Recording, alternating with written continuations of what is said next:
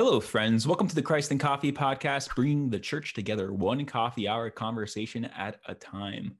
We're continuing our crash course series through the Bible, and we're wrapping up the Pentateuch, the five books of Moses, the Torah, as they say, by covering Deuteronomy.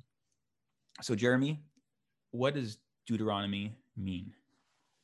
Yeah, Deuteronomy, it's a mashup word in Latin, deutero and nomi, and the two together means second law.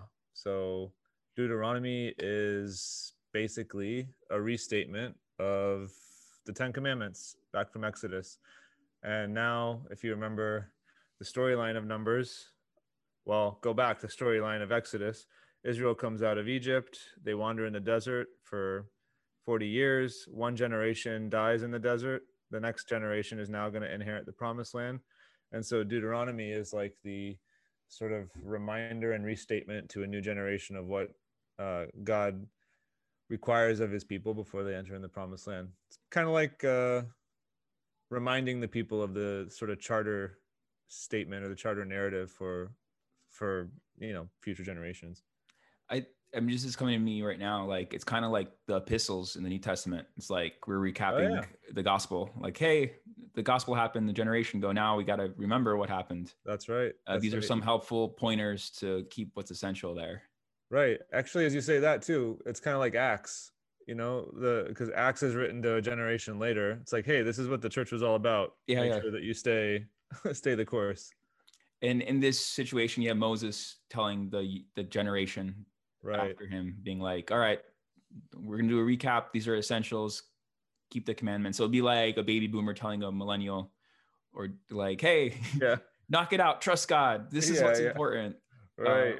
Or millennials telling the next generation, not generation Z or Z, and then the one after that, our children are generation Alpha, I think, is the primary.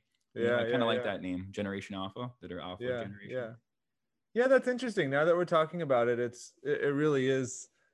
It's a dialogue between generations. It's a passing down of the torch, and Deuteronomy frames that whole conversation. It's also the end of, like you said, it's the end of the Pentateuch. So the Pentateuch is the first five books of the Bible. It's also called the Torah. Torah in Hebrew means instruction. So usually we talk about Torah meaning like law, which it can kind of mean law, but instruction has sort of more to do with wisdom for living a life, and so the first five books of the Bible are inviting you into the wisdom of God's covenant with his people and how to live well in a world with God. Yeah, and like the main theme here is pretty much like Moses saying, like, just worship God, trust God, obey God, like, don't forget that. And I love all the people like I respect who are older than me, and like I always ask for advice. I'm like, hey, you have any pointers? And like, usually the most spiritual person would be just like that simple phrase, just trust God, like obey God, be faithful. And that's it. Like, just do that. Right. I guess. Yeah. And I guess the Deuteronomy in specific, since it's summarizing the Ten Commandments or the Decalogue, however you want to say it.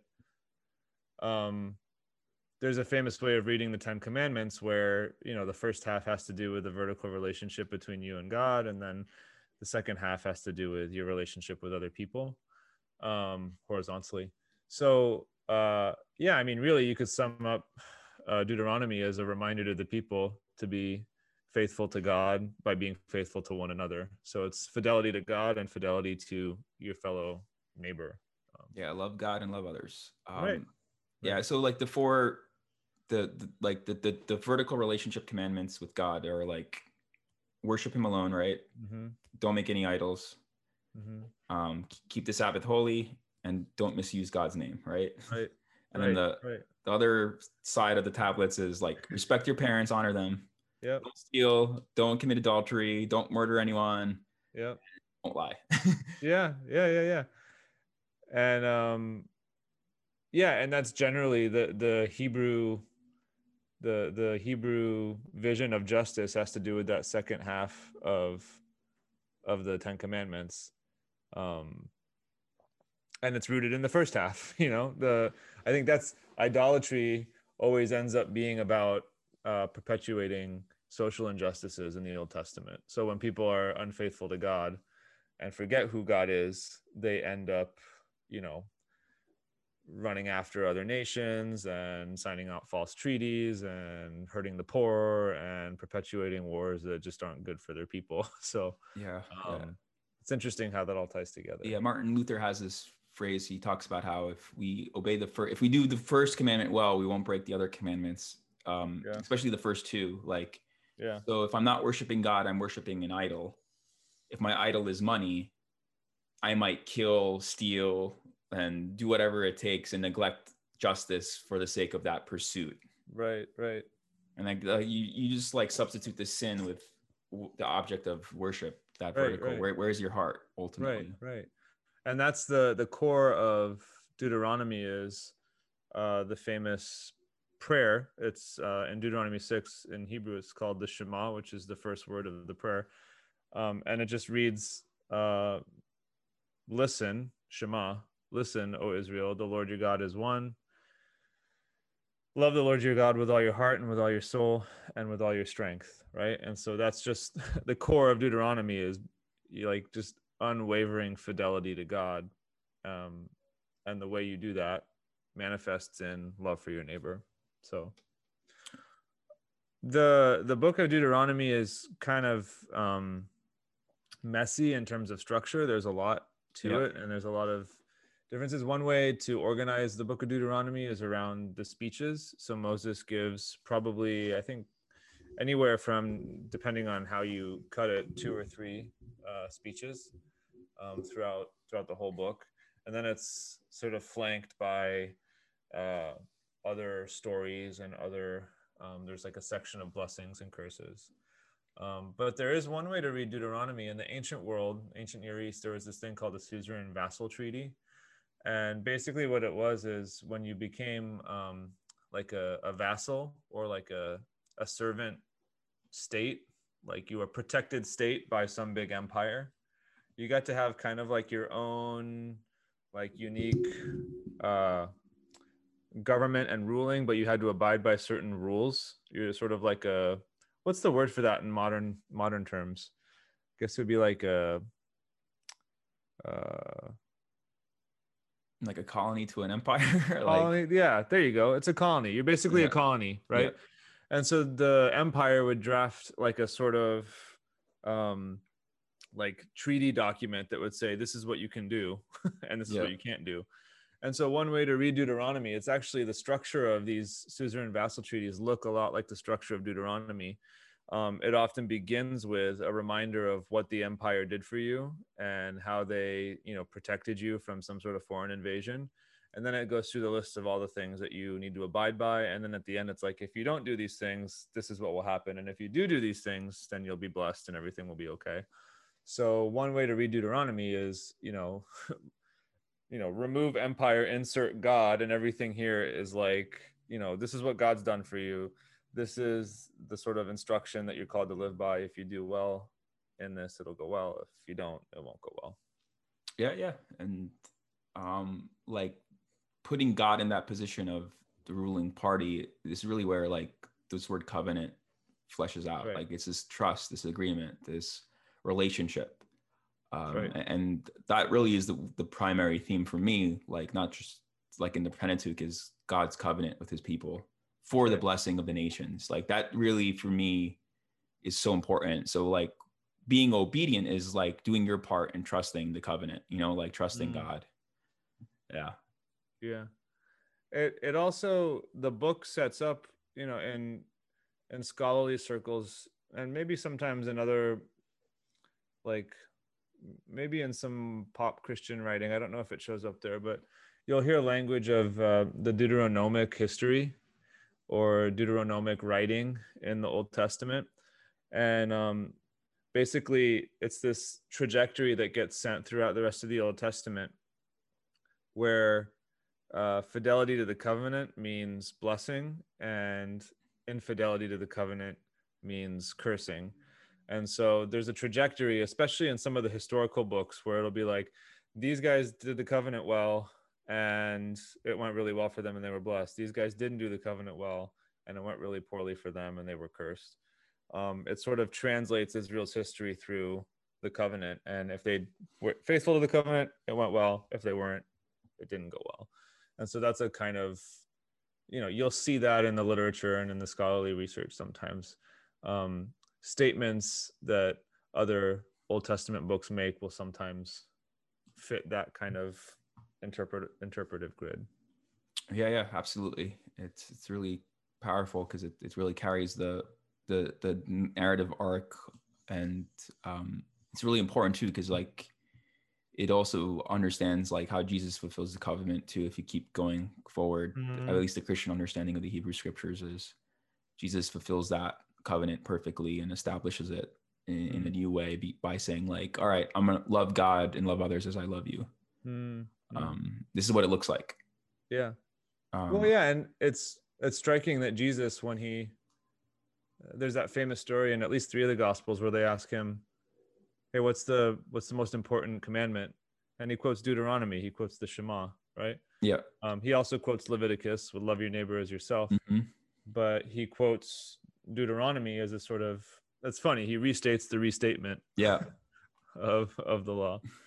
So that's, it's kind of interesting how that plays out in the New Testament. I think there's some pretty major themes that we've already been touching on, one of which is, just 100% the theme of covenant fidelity all the way throughout. What other themes are there in Deuteronomy that come up for you? Well, I mean, I think there's this like importance of just worshiping God. I mean, we touched upon that, but like this heart issue of like the letter, like Moses's final speech is like, you're gonna disobey this and you're gonna suffer consequences. It's like there's something deeply rooted in humanity that's broken that prevents us from doing this good. So there's that sort of theme of like, this is the standard, it's really high, but since you guys are humans, you're gonna neglect this. Yeah, isn't it interesting? I was just thinking that too, that in a different light, there's the theme that it seems like words really matter in Deuteronomy. Like these three speeches indicate that Moses really puts effort into giving this exhortation or this sermon to the people as a reminder. So there's something about the speech of Moses that is important, like theologically, and just important to the faith. But it's interesting that even the recognition that unfaithfulness or brokenness will still occur, even the recognition that things will still go wrong doesn't undo the importance of Moses saying these things. Right. So I think that's like helpful for the preacher in general, and just for Christians, I think, in any context, like, just because there won't be results doesn't mean the speech is insignificant. The words are insignificant. The exhortation is meaningless. Yeah, absolutely. What are some of your favorite parts of Deuteronomy? Yeah, it's hard to find a favorite part. I mean, it's kind of like a restating of all the laws. There's some interesting fun parts. There's one part in the early on, I believe it's in the introduction to the first speech of Moses, somewhere in chapter 4. But there's a moment where Moses begins the speech and starts to go into the covenant promises, and he starts to call witnesses. And one of the witnesses he calls is the heavens, or are the heavens. And he's calling creation to witness the event that's taking place. So it's like, even if you guys don't remember what I said, the trees here are going to remember that here I'm laying out this covenant to you, and you heard it and you received it, and you've been given the instruction that is important to you. So yeah, I think that's just something kind of fun and powerful in the text rhetorically. What about you? I kind of like the warnings about false prophets. It's like the litmus test is there. If the sign or wonder or the prophetic dream or sign that this person does, and it's just pointing you away from the God of Abraham, Isaac, and Jacob. Yeah. Ignore him. Like, yeah. Like put it to death. Like literally. Like, yeah. Yeah. So there's this radicalness of making sure that there's like some sort of standards of spirituality here. Mm. What is it ultimately pointing to? Mm. So I like that framework of that, because like people could cherry pick the Bible. I'm sure they were cherry picking the law back then. Mm. People could hyper spiritualize. I'm sure they were hyper spiritualizing back then. People had these experiences, but ultimately, is it bearing fruit, and then what is it pointing to? Mm. So like I do like this radical nature of like idolatry being the chief evil. Like don't just stay away from it. Like so I mean, and that theme carries throughout. Just like idolatry, bad. Worship God, don't worship anything else. Yeah that's a sustained message in the book. Idolatry leads to unhealthy patterns of being in the world. Yeah. I mean, it makes sense. Like if we're disconnected to the source of life, right, the natural consequences is decay. Like, so it's like upholding everything to make sure that the relationship is healthy. Yeah. And I think that's important for us spiritually. Like, are we doing everything in our power to uphold that vertical relationship with God? Yeah. If so, it should lead to these outward acts of love. Mm. It was really funny. I was talking to someone who's at a Christian school, and they were like, he's like, he's from overseas, and it was like pretty much telling me how his Christian school was like, there's a lot of people at my school. They're very good with their relationship with God. They make sure everyone knows that they have this relationship with God. And I'm like, so what's off with that? He's like, I don't see that they love or care about the people that they're around. Like something is fishy here with their relationship with God. Yeah. And I love like that overseas mindset looking into American Christianity. It was just really fascinating. Right.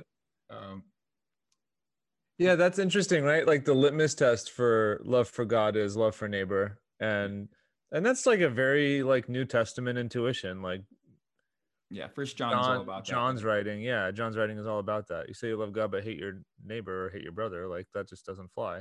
No. You're a liar. Yeah. It just doesn't. You're lying. Stop being a liar. Yeah. So it's pretty it's rooted in the Old Testament Deuteronomic, conception of what it means to follow God and be faithful to the covenant. Yeah. What are some things in this that are a little confusing or it's difficult to understand in Deuteronomy for you? Yeah, one of the things that I've consistently grappled with in Deuteronomy and really through the course it sets for the Old Testament is the formulaic way in which it kind of conceptualizes good things happening to people who do good things and bad things happening to people who do bad things. Yeah. Right? That's just not true. I mean, throughout the Old Testament, really terrible things happen to good people and really bad things happen to good people. And so it's just, it's not that simple and formulaic. The Deuteronomy cuts it that way for a specific purpose and a specific audience. But you read a book like Job, and there's even thought that like Job is older than all these books. Yeah, that Job is older. There's stuff in the Psalms that seem to contradict this idea that like just your fidelity. I mean, in some of the Psalms, it's like fidelity to the covenant actually invites suffering and condemnation and what feels like cursing. So, I think I want like. I'm just trying to reframe it from the Christian lens, right? Like Jesus is the prime example of bad things happening to a good person, but even he's the example of someone doing it faithfully, perfectly from our perspective. And in this world, it doesn't come to fruition, but in the life to come, it does. So there is some sense of holding that tension, but this is a great point because the number one complaint a lot of people have towards Christianity or God is why do bad things happen to good people? Right. Well, and the opposite. Why do good things happen to bad people? Yeah. And that's, I mean, that's an angry refrain in the Psalms. Like I'm doing this thing here with the covenant and these people are making lots of money and they're killing us. Like, so how come, you know, where's Deuteronomy now, you know, like, so I do think, you know, and also I agree with what you're saying. There is a little bit of pushback that in Deuteronomy, it seems to imagine in the present things will go well. Exactly. Right. Yeah. And that just doesn't always seem to happen in the Old Testament narrative, but there is also a sort of way of laying out the history of Israel on a macro scale that says, yeah, we didn't listen to this. We didn't follow God and it led us into exile. And so on that kind of more macro scale, it does seem to fit that narrative. Yeah. And I like that because I think, I mean, I like the fact that like the Old Testament doesn't blame God. It always blames the people. And I think some self-entitlement American mindset, like needs to know your role. Like at the end of the day, like, don't be, if you know who God is, like stop your whining, like own up to your shortcomings at least. Yeah. I think there's something beautiful in that and God knows the whole data and the details, but like, there's something about our mindset where it's like, instead of owning it up, most people want to place blame. Yeah. And I can't wait till we get into this crash course thing and until we get to Job, because I think Job is the real conundrum in this whole thing where it's like, and Ecclesiastes and well, even, I mean, in Job, you don't even, and in Ecclesiastes, but in Job especially, like you don't get an answer. Like you just get this, like you get this like theophany, this presentation of God that just ends up somehow resolving the whole thing. But anyway, that's for Job. We'll get there later. Is it what strikes you as kind of uncomfortable or difficult to grasp?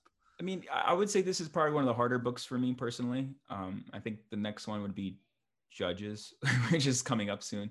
But like, I mean, I always found it fascinating because like your typical person would say like Moses wrote all five of these, not your typical person, but there's people who say Moses wrote all these five books. Now they're called the five books of Moses, but like I remember as a high school student learning that Moses wrote Deuteronomy. And I'm like, how is that possible? He narrates his death. So like, I like the nuance of the Pentateuch. And I think people have to realize that more than one person wrote this. And even like Paul's letters, he's always writing with someone. The Gospels, you have these Gospel writers interviewing people. It's like a collection of people where I believe the Holy Spirit's using them to create something. And even as someone who's like wrote a dissertation in the publication world, so many people have ghostwriters, so many people have hyper edited content. Like in today's modern thing, it's not like this person just wrote this book. There was like a whole team and there was sometimes more than one ghostwriter behind it too. So it's like this notion of like one person writing one thing. Right. Well, it's not there like now and historically. Yeah. It's this assumption that for it to be divinely inspired, it has to have an individual being receiving the text, like almost, you know, directly from God in that moment. But, you know, it just, you know, that assumption doesn't, it's just that it's an assumption and it doesn't, you know, need to be in place. There's other ways to imagine that inspiration taking course. Yeah. And I think when more than one person has that inspiration, it validates it, you know, right. Like right. Yeah. Well, and, you know, when you look at the Pentateuch, there's been all sorts of, if you're interested in the stuff, you can go look for it, but there's been all sorts of ink spilled about how the Pentateuch came together in its final form. And same with the Gospels, every book of the Bible has this about it. It's called source criticism. It's not something that's terribly in fashion anymore. It used to be a bigger deal in like the, you know, 40s and the 50s and the 60s and all that. But there is this sort of general concept that there are traditions and oral stories that were kept by people that sort of collated into these formal books that tell a singular story. And we have those stories, we have those books here. And this kind of punctuates the first five books as the conclusion of this first part of the story, the generative story for the whole rest of the Bible. So it's this last kind of crescendo of this is it. This is faithfulness to God and faithfulness to one another. Boom. Now go out, you know, go out and be this people. And then, you know, we'll see in Joshua and Judges how that kind of falls apart very quickly and doesn't go as well. But yeah, the general kind of notion that this concludes the editor's vision of the first part of the story or the first act of the story is there. Yeah, and it's crucial. I mean, it's a foundational piece. Again, stressing the covenant, stressing that main theme. And I guess the big idea here too, it's not just like a belief in an inactive God, but an active God. God is what God are we worshiping? The God of Abraham, Isaac, and Jacob. It's a personal God. Mm-hmm. What does this God do? He does by doing. He freed you from captivity. Mm-hmm. I think it's always important to know the living person of God, because like right. we stress that it's all about a personal relationship with God. I remember an atheist friend being like, "Where's the personal relationship in the Bible? It never says there's a personal relationship with God." I'm like, I mean, it's here, it's throughout. Like God is a personal God, covenant God. You're making a covenant is a relationship. It's a biblical, it's a fancy word for relationship, promise, commitment. I think that's so important, because if we just view the Bible as people who got zapped with prophetic revelation versus a God who continues to be there, like it strips us from being legalistic, dogmatic in a negative sense. But it's all about the scriptures help pointing us to the living God. Right. These rules pointing us to the living God. These systems to preserve that relationship with God. All that stuff in Leviticus, it's all to preserve that relationship. It's. I think, you know, as you're saying this, it also strikes a chord for me that I don't think we've mentioned yet, but it's profoundly important that we recognize that none of the Leviticus stuff, Numbers stuff, or Deuteronomy stuff happens before the Exodus stuff. Like God initiates the relationship on the terms of the fact that he loves this people and he wants to bless creation, right? Yeah. So he does that stuff in an act purely of his own freedom and desire to be with creation and be with us. All of the other stuff maintains and preserves that relationship in a way that allows life to throw in and flow in and through us as a community and as individuals. So we haven't said that yet, but I do want to emphasize that before we close. Like all of this faithfulness to the covenant and all that assumes that Exodus took place and that the event of God choosing to be with creation took place, right? And that same logic carries through to Christianity. Jesus said, like, all right, wait till I do my job to save you from sin and death. Mm-hmm. Wait for the Holy Spirit so I could be with you now. Mm-hmm. So after the gospel is completed, after the Holy Spirit descends on Pentecost, then go tell the nations. Right. Because I've done this for you. Right. And in John, love because I first loved you, right? Mm-hmm. I manifest love. I show you love. I've given you what you know you need to do. Now that I've shown you and manifested that love, now you go do it for one another. Yeah, and it's an important detail, like with the new covenant I give you. When Jesus says this, go love others, I have loved you. Yeah. He says it like right after Judas is about to betray him. So the things are set in motion. Right. Now he's saying, no greater love is this, to give your life for a friend. Right. So it's an important like note or marker that the priority of God's redemptive movement towards us just it precedes everything else that takes place in the rest of the story. I mean, God acting always issues in other things taking place, right? And so, you know, the very beginning of the Bible starts with God's act of creation, and the story generates out of that decision to create and make life in order. So, and that continues, not throughout the Old Testament, but even throughout the New Testament. So absolutely, man. Good stuff as always. If no one else is listening, we are learning from this. For those who are listening, we thank you for making it to the end of this program. Don't just take our word for it, but read the good word yourself. Read Deuteronomy. If you have any questions, feel free to reach out. We'd love to put our scholarship and biblical studies and all the hours we placed in to learning the Bible and share any questions you may have. If you want any comments, put it in the posts. We're on Spotify. We're on Apple Podcasts. You can't really put comments there, but you could put comments on YouTube and Facebook. So thank you all for listening. Stay caffeinated, and we'll keep crash coursing through the Bible until we get through all the books. So thank 66. You. That's right. All right, brother. Thank you, and God bless everyone. Bye, everyone.